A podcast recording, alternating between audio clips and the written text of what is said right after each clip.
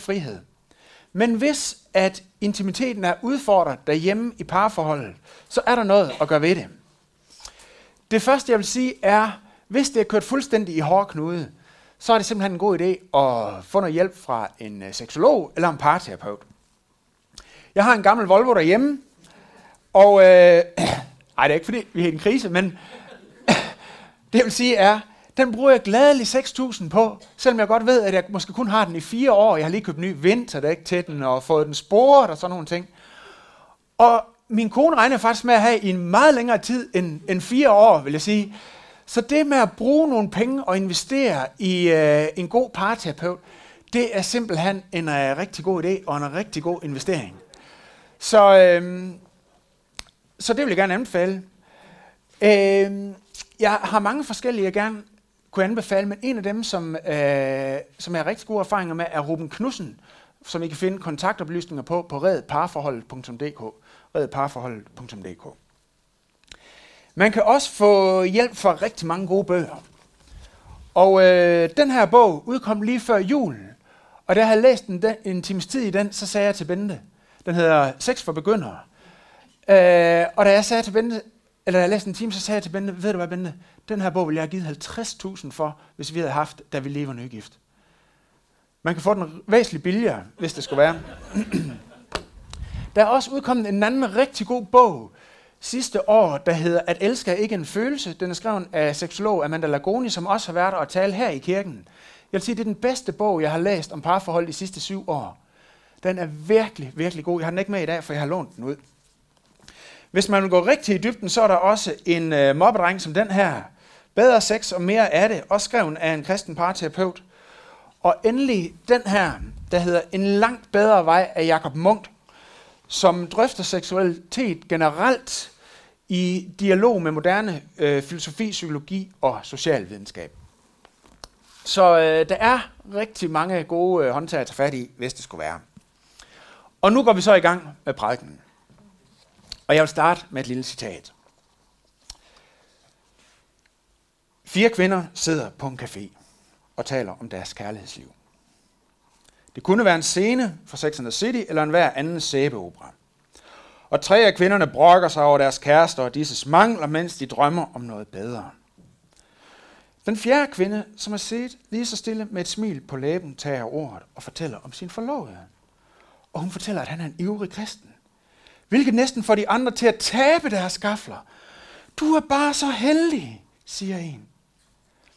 Og så siger, øh, øh, øh, siger en, hvordan fik du fat i en kristen mand? Og så siger en af de andre, hvad de alle tænker. Alle ved, at kristne mænd er de bedste elskere i verden. Jeg ville ønske, jeg havde en. Citat slut. Det kan vi så lige lade hænge og summe lidt, det citat. Men i hvert fald så var der i Danmark i 1960'erne og 70'erne det, som er blevet kaldt den seksuelle frigørelse. Vi fik fri porno i Danmark, og det blev socialt acceptabelt at have sex med den eller dem, man nogle gange havde lyst til, og ikke kun med den person, man var gift med. Og i dag der er også det at benytte sig af prostituerede blevet en menneskeret, som vi skal prøve at hjælpe de handicappede i gang med at gøre brug af. Og det er blevet kaldt den seksuelle frigørelse. Men hvad er egentlig seksuel frihed? Hvad er seksuel frihed? Jeg synes, det er bemærkelsesværdigt at lægge mærke til MeToo-bølgen, som har, altså, hvor kvinder over en bred kamp i den vestlige verden siger, nej tak til hænder på låret, og nej tak til slik i øret. Vi synes faktisk ikke, at det er uforbeholden fedt, at mænd gør lige præcis, hvad de har lyst til, og føler sig totalt frigjort til at gøre øh, bare lige, hvad de har lyst til, lige når de har lyst til det. Men vi kunne faktisk ønske os, at der var nogle værdier, som der bliver ageret øh, ud fra, og det ikke kun var umiddelbar lyst og drift, der satte retningen. Så hvad er seksuel frihed? Og hvad er egentlig pointen med sex? Og har Bibelen egentlig noget opmuntrende at sige i den sammenhæng, eller er den bare totalt på hælene? Jamen det er noget af det, vi skal have en snak om i dag. Og øh, vi vil starte med at dykke ned i Paulus' første brev til Korintherne i kapitel 6, fra vers 12 til kapitel 7, vers 5a. Og der står sådan her. og spænd hjelmen, for det, det går stærkt i Paulus' brev her. Der står, alt er mig tilladt, men ikke alt gavner. Alt er tilladt mig, men jeg skal ikke lade noget få magt over mig. Maden er til maven, og maven til maden, og begge dele vil Gud lade forgå. Læmet er ikke til utugt, men er til for Herren, og Herren for læmet. Og Gud oprejste Herren og vil oprejse os ved sin kraft. Ved I ikke, at jeres læmer er kristi lemmer? Skal jeg da gøre kristi lemmer til en skøges lemmer? Aldeles ikke. Eller ved I ikke, at den, der binder sig til en skøge, er et læme med hende? Det hedder jo, de to skal blive et kød. Men den, der binder sig til Herren, er en ånd med ham. Hold jer fra utrugt. Al anden synd, som et menneske begår, er uden for læmet, men den, der lever utugtigt, synder mod sit eget læme. Eller ved I ikke, at jeres læme er et tempel for Helligånden, som er i jer, og som I har fra Gud? I tilhører ikke jer selv, men I blev købt dyrt. Er derfor Gud med jeres læme. Hvad angår det, I skrev, er det bedst for en mand ikke at røre en kvinde. Men for at undgå udtugt skal en hver mand have sin hustru, og en hver kvinde sin mand. En mand skal give sin hustru, hvad han skylder hende, og en hustru lige så sin mand.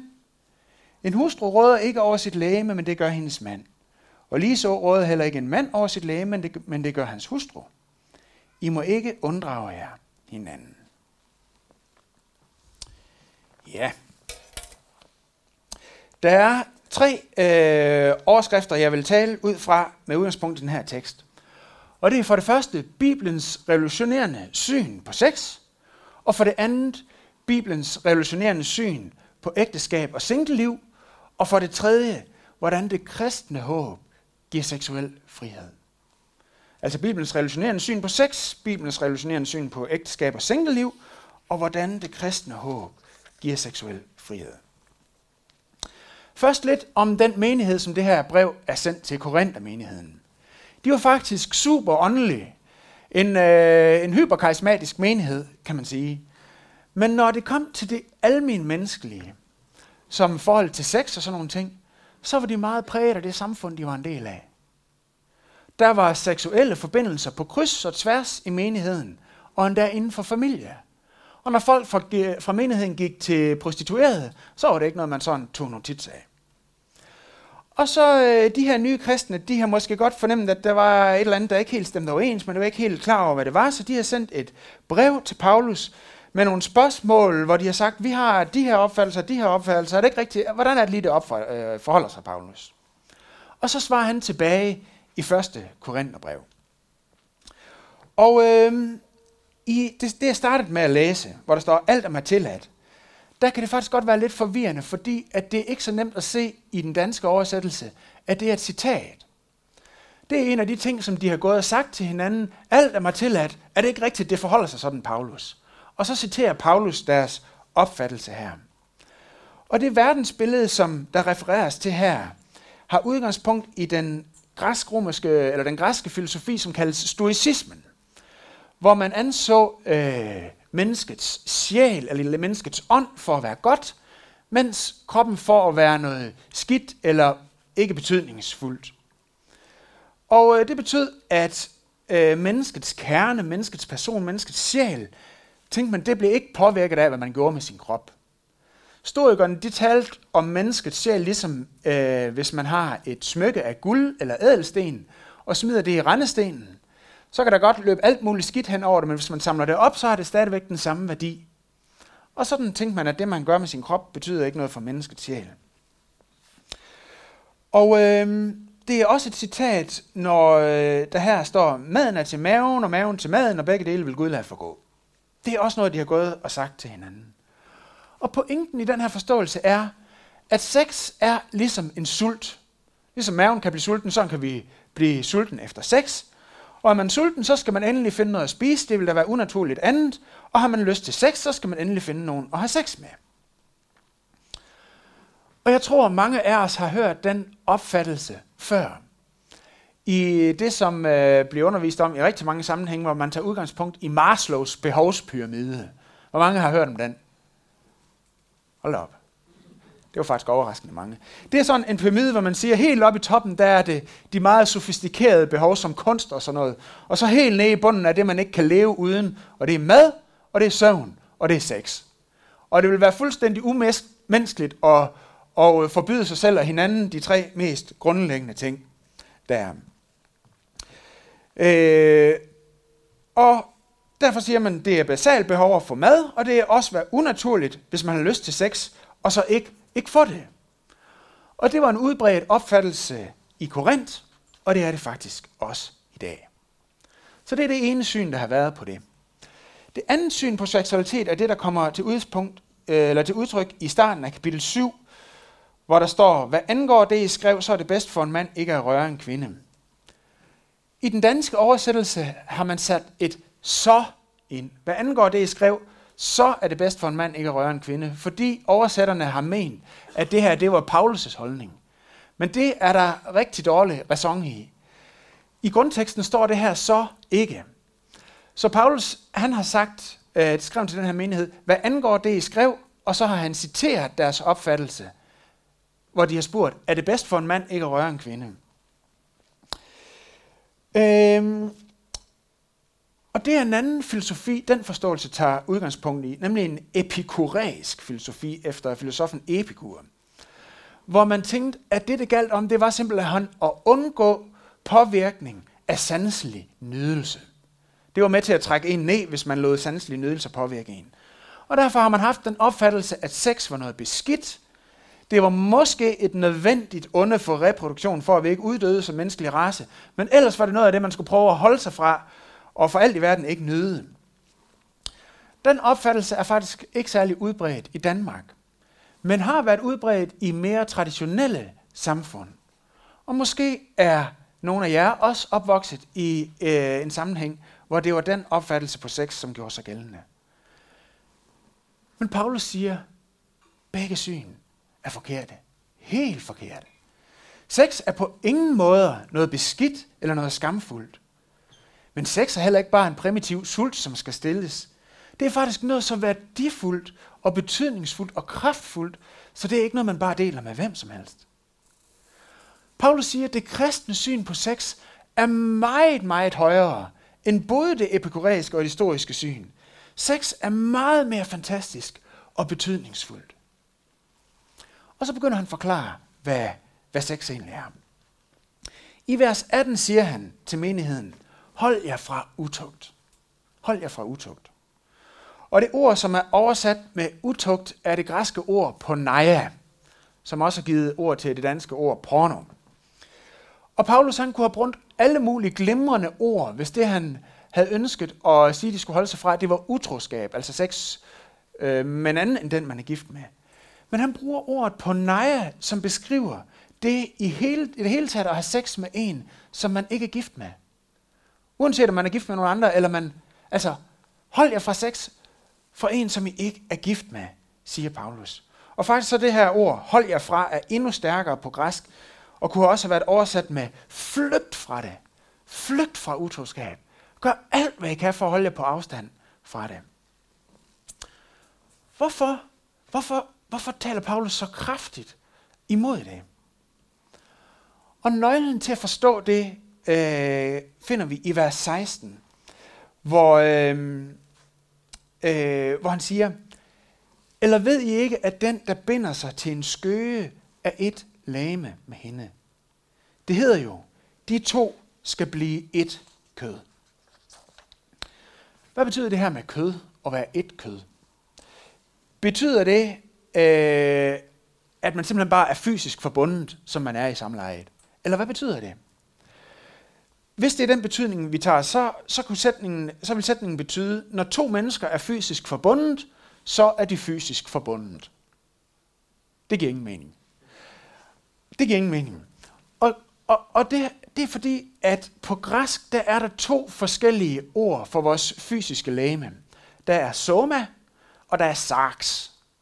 Soma refererer til vores læme, vores krop men saks oversættes med kød og kan referere til vores fysiske læme, men også har en bredere betydning end det. For eksempel i det gamle testamente, når der i Jolsbrog kapitel 3 står sådan her, Herren siger i en profeti, jeg vil udgive min ånd over alt kød. Jeg vil udgive min ånd over alt kød. Så betyder det jo ikke, at Herren siger, jeg vil udgive min ånd over alle fysiske enheder, heste, kører, for og det hele. Nej, så betyder det selvfølgelig, at jeg vil udgive min ånd over alle personer. Alle personligheder. Og det er det, der ligger i dem. Så det her vers i øh, vers 16 kunne lige så godt oversættes med, eller ved I ikke, at den, du har sex med, bliver du en person med. Den, du har sex med, bliver du en person med. Fordi sex er en selvhengivende handling, der involverer hele vores person. Ikke bare vores krop, ikke bare vores kønsdele, men hele vores person. Sex er simpelthen en måde at give sig selv til hinanden, så man simpelthen ikke længere er den samme bagefter. Måske kender I det fra øh, kemitimerne, hvor vi har natriumklorid, som er den kemiske formel for, for, for salt. Og natriumklorid er ikke bare klor og natrium, men når det bliver blandet sammen, så bliver det simpelthen til noget nyt. Så sker der, en for, så sker der et eller andet, og det bliver til salt. Det bliver til natriumklorid. Der sker en forvandling. Så Paulus han siger, sex er ikke bare et nødvendigt onde for reproduktion, ligesom epikuræerne sager, som man siger i traditionelle samfund. Sex er heller ikke bare en sult, der skal stilles, ligesom stoikerne siger, og ligesom man siger i vores moderne samfund. Men sex er en meget, meget mere. Det er noget så stort som selvdonation, der medfører en personlig transformation. Sex er selvdonation, der medfører en personlig transformation. Og Paulus siger, sex, selv med en prostitueret, er tænkt til at indarbejde den enhed i din sjæl, som der er tænkt til at være i ægteskabet. Sex virker på den måde. Det er simpelthen noget, der svejser os sammen i relation. Og det betyder, at det kristne syn på sex er et meget mere holistisk syn. Det er meget mere en helhedstænkning omkring mennesket. Hvor det kristne syn på sex siger, at vi skal ikke gøre noget med vores krop, som vi ikke er villige til at gøre med hele vores liv. Hvis vi vil være fysisk nøgne sammen, øh, altså være en fysisk enhed, så bør det også inkludere økonomisk enhed, og en social enhed, og en juridisk enhed, som det er det i ægteskabet. Kristendommen siger på, med andre ord, lad være med at gøre noget med din krop, som du ikke er villig til at gøre med hele, hele dit liv. Lad være med at give dig fysisk til en, som ikke også er villig til at give sig selv til dig socialt og økonomisk og juridisk i et ægteskab. Hvis du giver din krop uden at give dig selv, så ødelægger du den fællesskabsskabende funktion, som der er i sex. Der skal være sammenhæng i det, vi gør i vores liv. Vi skal leve holistisk. Der skal være sammenhæng i det. For vores krop er værdifuld. Sex er utrolig værdifuldt og stærkt. Men det betyder jo så også, at når vi har sex med vores ægtefælle, så styrker det relationen i ægteskabet. Sex i ægteskabet er, og det er fedt det her, synes jeg, sex i ægteskabet er, ligesom nadveren er i vores relation til Gud. Vi bliver ikke, vi bliver ikke Guds børn, fordi vi går til nadver. Vi bliver Guds børn ved dåb og tro.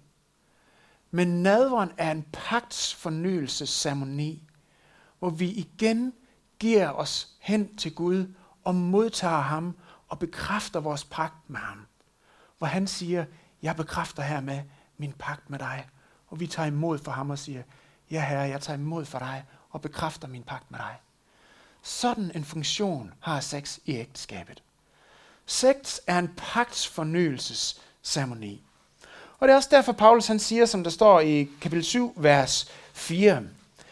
En, øh, en hustru råder ikke over sit læge, men det gør hendes mand. Og lige så råder heller ikke en mand over sit læge, men det, men det gør hans hustru. I må ikke unddrage jer hinanden. Og udover at det her det har været fuldstændig mindblowing i en græsk kultur at høre de her ord fra dem, der hørte det først. Fordi at der ikke står, kun, at kvinden skal give sin mand, hvad hun skylder hende. Det var den forestilling, man havde. En kvinde skylder sin mand sex, og det skulle hun sørge for at give hende. Det var alles opfattelse. Men her står også, at en mand skal give sin hustru, hvad han skylder hende. Og det bliver der nævnt først. Så der er en helt utrolig og fuldstændig uhørt ligestilling på det seksuelle område i en bibelsk seksualitet, som de har tænkt, wow, det er crazy, det er Paulus, han, han siger her, det kan, det, det kan vi slet ikke forholde os til. Det er jo fuldstændig mindblowing.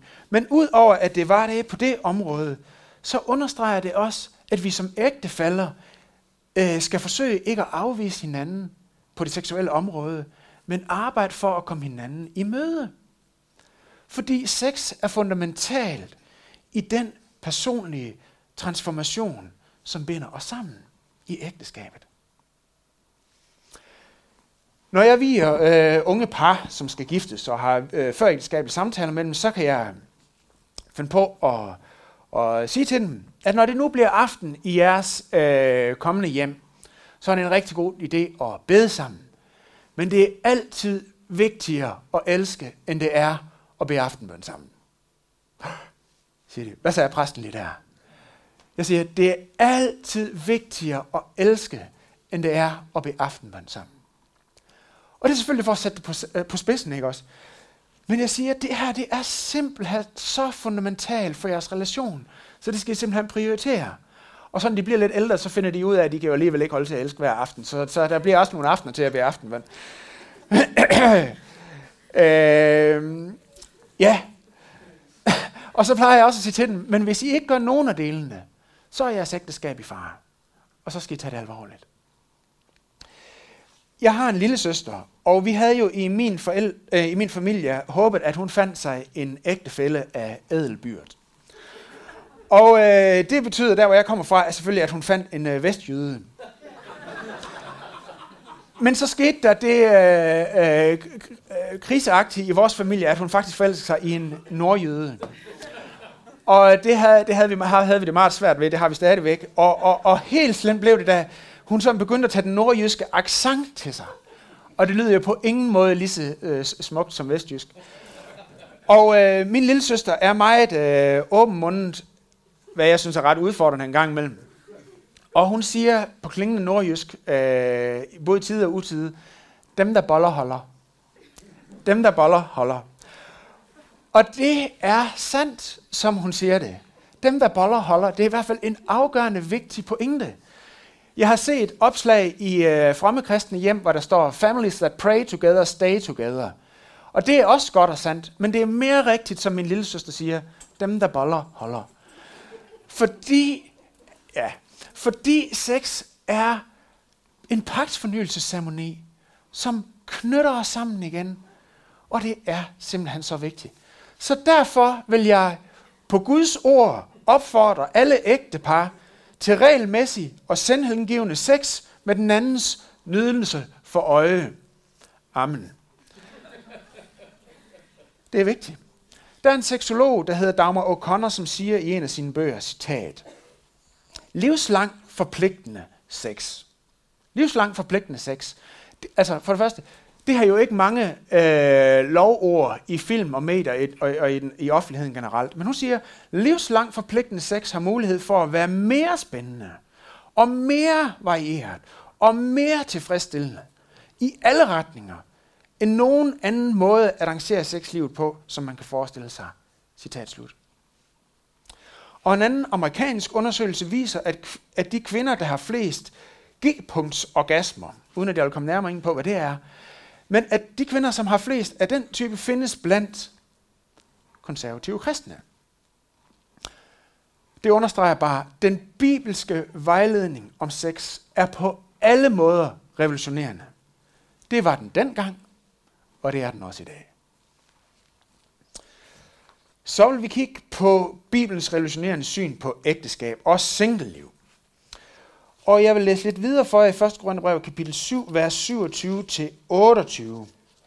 hvor der står, Er du bundet til en kvinde, skal du ikke søge at blive løst. Er du løst, skal du ikke søge at få en hustru. Men gifter du dig, har du ikke dermed begået nogen synd. Og gifter den unge pige, sig, har hun ikke dermed begået nogen synd. Dog vil de få besvær i det daglige, og det vil jeg skåne jer for. Nå, Nå. Ja, ja det, det skulle man lige have vidst. det siger Paulus altså. Men det han siger i det her vers er, er du gift, så er det fint. Bliv ved med det. Ægteskabet er godt. Men er du single, så var ikke desperat for at blive gift, for ægteskabet er også krævende. Og ved I hvad? Det var der ingen andre, der sagde på det tidspunkt. Dengang sagde man, individet har ingen betydning. Man har en familie, eller også er man en fiasko. Man har en familie, eller også er man en fiasko. Rodney Stark, som er sociolog, han er ikke kristen, men han behandler sådan de sociale forhold i det her, øh, den her tid, han siger, at single-liv var totalt uacceptabelt. For i alle traditionelle samfund han har sagt, at alle skal giftes og have børn, ellers er der simpelthen noget galt. Og dermed gjorde man ægteskabet til en afgud. Der er stor forskel på, at noget er godt, og så gør det til noget absolut, gør det til en afgud. I dagens Danmark, der har vi en voksende singlekultur. I kan læse om det i Kristi Dagblad i fredags. Over halvdelen af alle husstande i København bor der kun én voksen. Og det er fordi den nye afgud er blevet uafhængighed. Den nye afgud er blevet, at man siger, jeg vil ikke forpligte mig til at have sex med bare én sexpartner. Men hvorfor favoriserer vores samfund så sex som total uundværlig? Præcis som man i traditionelle samfund har favoriseret familie og slægt som total uundværlig. Der er en antropolog, der hedder Ernst Becker, øh, som blandt andet er kendt for sine bøger Denial of Death og Escape from Evil, som siger, at vi i Vesten er det første samfund i verdenshistorien, der tænker, at når vi dør, så er det bare slut. Efter døden, så forgår vi og er ikke mere, og på et tidspunkt, der brænder solen ud, og så er det bare slut. Slut. Der er ikke mere. Og en Becker siger, at derfor er vi også de første, som lægger så meget vægt på at finde kærlighed, romantik og tilfreds, øh, seksuel tilfredsstillelse. Fordi at det giver os en følelse af den herliggørelse, vi længes efter. Den giver os en følelse af mening. Fordi at i forelskelsen, der slipper vi for følelsen af betydningsløshed. Det giver os en følelse af guddommelig renhed. Psykologer kan forklare os, at i det, der sker i forelskelse, det er, at vi får en mindre sindsforvirring. Ligesom når man er deprimeret, så ser man øh, alle ting i et urealistisk mørkt øh, skær. Sådan ser man alting i et urealistisk lyserødt og fejlfrit skær, når man er forelsket. Og hvis ikke vi har Gud, hvor skulle vi så finde, føle, finde følelsen af renhed og herlighed og transcendens, om ikke i forelskelsens og elskovens beruselse? I vores tid siger vi, uden sex, der kan man umuligt leve et tilfredsstillende liv. I traditionelle samfund sagde man, uden familie og ægtefælde kan man ikke leve et værdifuldt og tilfredsstillende liv. Og Paulus han siger, ja, til begge dele. Til begge dele. Og det er simpelthen revolutionerende. Og derfor er Bibelens syn på sex radikalt frisættende. Den sætter en frisættende balance, som ingen anden kultur og intet andet, intet andet livssyn eller nogen anden filosofi nogensinde har sagt. For på den ene side så har Bibelen det højeste syn på sex nogensinde. Og samtidig siger den, det er helt okay at leve sit liv uden. Man kan sagtens leve et godt liv uden. Jesus var single. Paulus var single. Og det er der simpelthen ikke andre filosofier, som siger det.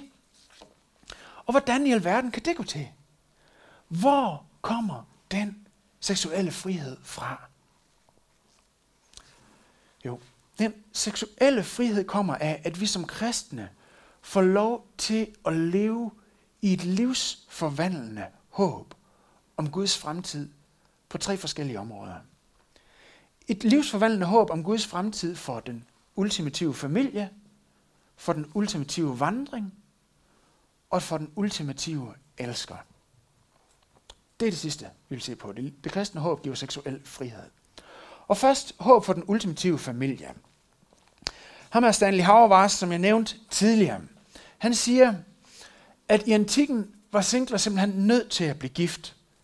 Ellers var der ikke nogen til at sikre deres fremtid. Men så kom de kristne, og de bredte sig rundt i Romeriet, og så siger de, at med, med evangeliet så er Guds rige kommet nær. Vi lever i et overlap mellem to tidsaldre. Og det er Guds rige, der sikrer fremtiden. Det er Guds rige, der har fremtiden for sig. I kapitel 7, vers 29 her i 1. Korintherbrev, står der sådan her. Paulus siger, Men jeg siger jer, brødre, tiden er knap. Herefter skal de gifte være, som om de ikke var gift, og de grædende, som om de ikke græd, og de, der glæder sig, som om de ikke glæder sig, og de, der køber, som om de ingenting fik, og de, der gør brug af verden, som om de ikke udnyttede den. For denne verden, som den er, går til grunde. Og det betyder, at ægteskab, at sorger, at glæder, at økonomi pludselig bliver relative som fremtidssikringer. Og Hauvars siger, at det er totalt revolutionerende at sige det her i antikken. At fremtiden er sikret af Gud, og ikke at man har familie og får arvinger og børn til at sørge for en og give en værdighed og en fremtid og økonomisk sikkerhed. Det var totalt revolutionerende at se det på den her måde. Allerede nu i livet her får vi del i Guds familie, i menigheden, som er fantastisk, men som en dag vil blive perfekt. For det er den heller ikke endnu.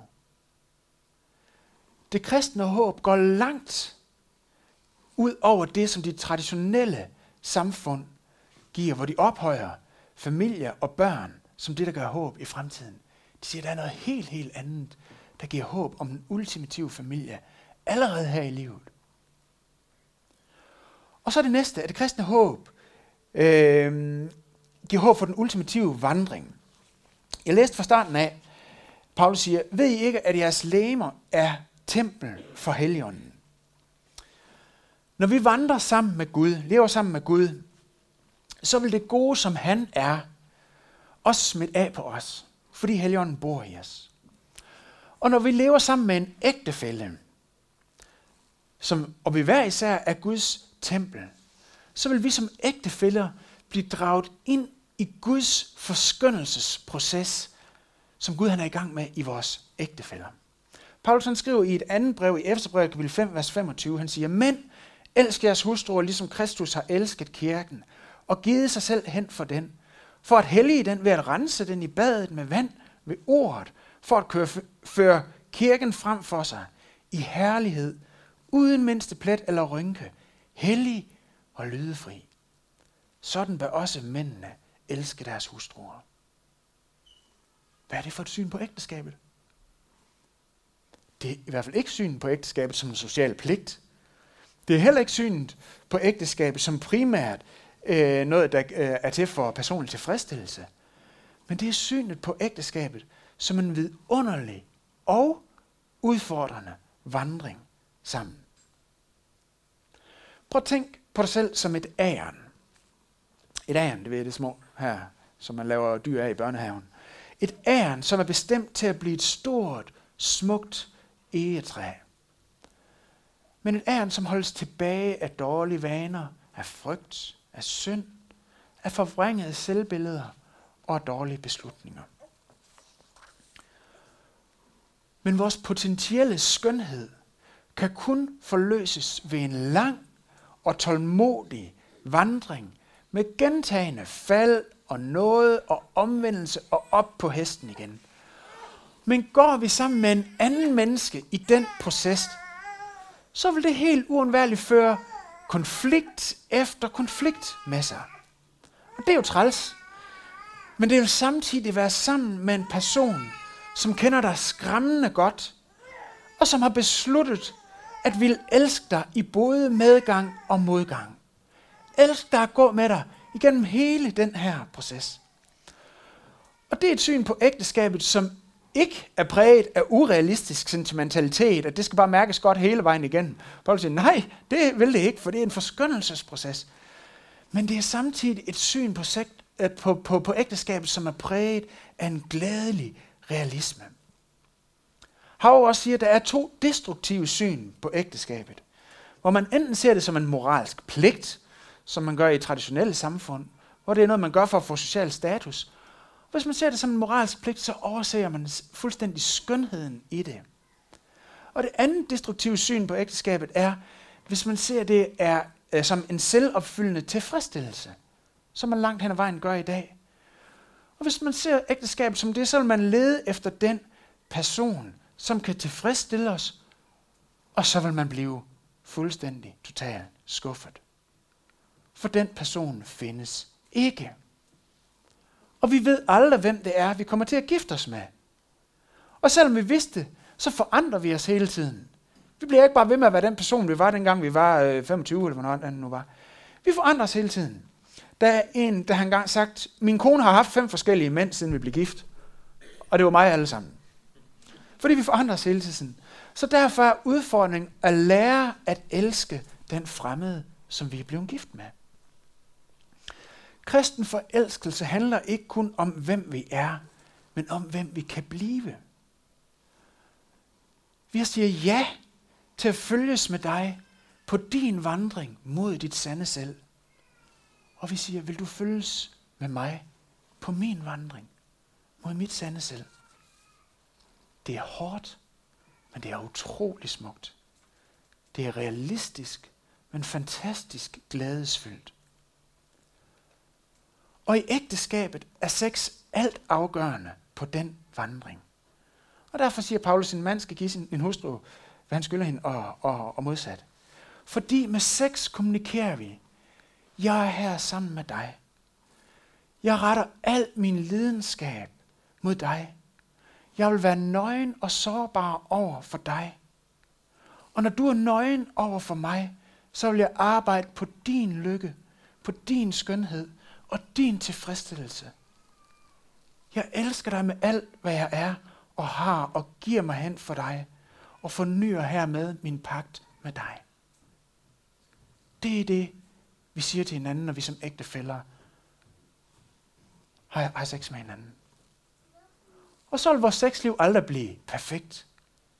Men lad os kigge på det sidste. Håb om den ultimative elsker. Øh, I kapitel 6, vers 16b står der, det hedder jo, de to skal blive et kød, men den, der binder sig til Herren, er en ånd med ham. Hvad betyder det?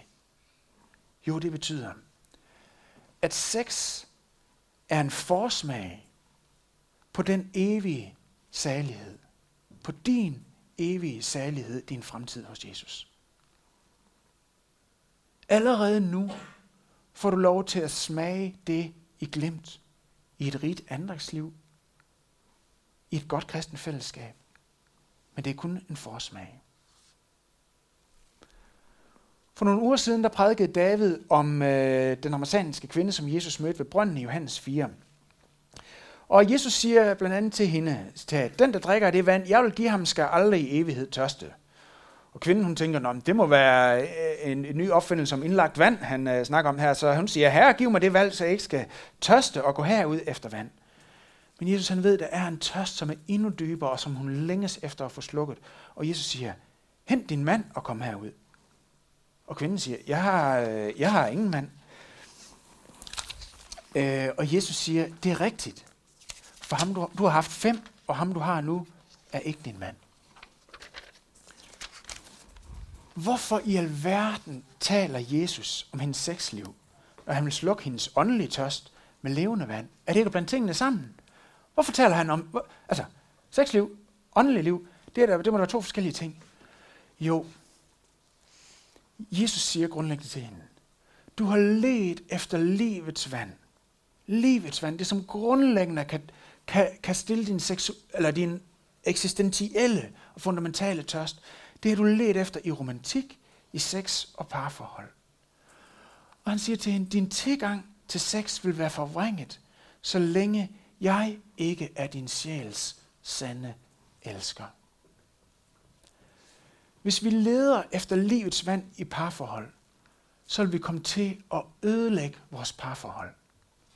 Og det kan, det kan komme til at se ud på forskellige måder. Det kan være, at vi enten bliver sammen med en kæreste, vi ikke skulle blive sammen med alt for længe i håb om, at øh, et eller andet, selvom øh, der er vold og alt muligt, og det ikke fungerer, så bliver vi det, fordi vi håber og håber og håber. Eller det kan være, når vi bliver gift, så kommer vi til at tynge vores ægtefælde ned under gulvbrædderne i urealistiske forventninger om, at det liv skal stille vores eksistentielle tørst. Eller det kan være, at vi prøver på at undgå ægteskab af frygt for at få skuffet de dybeste længsler i vores liv. Hvis vi leder efter livets vand i parforhold, så vil det ødelægge vores parforhold. Og Jesus siger, hvis ikke jeg er din første kærlighed, så vil du tage dårlige beslutninger i forsøget på at finde kærlighed. Og når du finder den, så vil du ikke være i stand til at nyde den. Venner, sex er en svag refleksion af den kærlighed, vi vil opleve den dag, Jesus kommer igen. Han er din sjæls sande elsker. Den ultimative elsker. Og selv den forsmag, vi får i livet med ham allerede nu, sætter os fri til at leve uden sex, hvis det er det, vores livssituation kræver. Den sætter os fri til at nyde sex, hvis vi er gift. Og den sætter os fri til at give sex som en gave til vores ægtefælle. Må Gud velsigne jer til at være glade, frie, stolte og frimodige sexede kristne. Lad os rejse os op og bede sammen.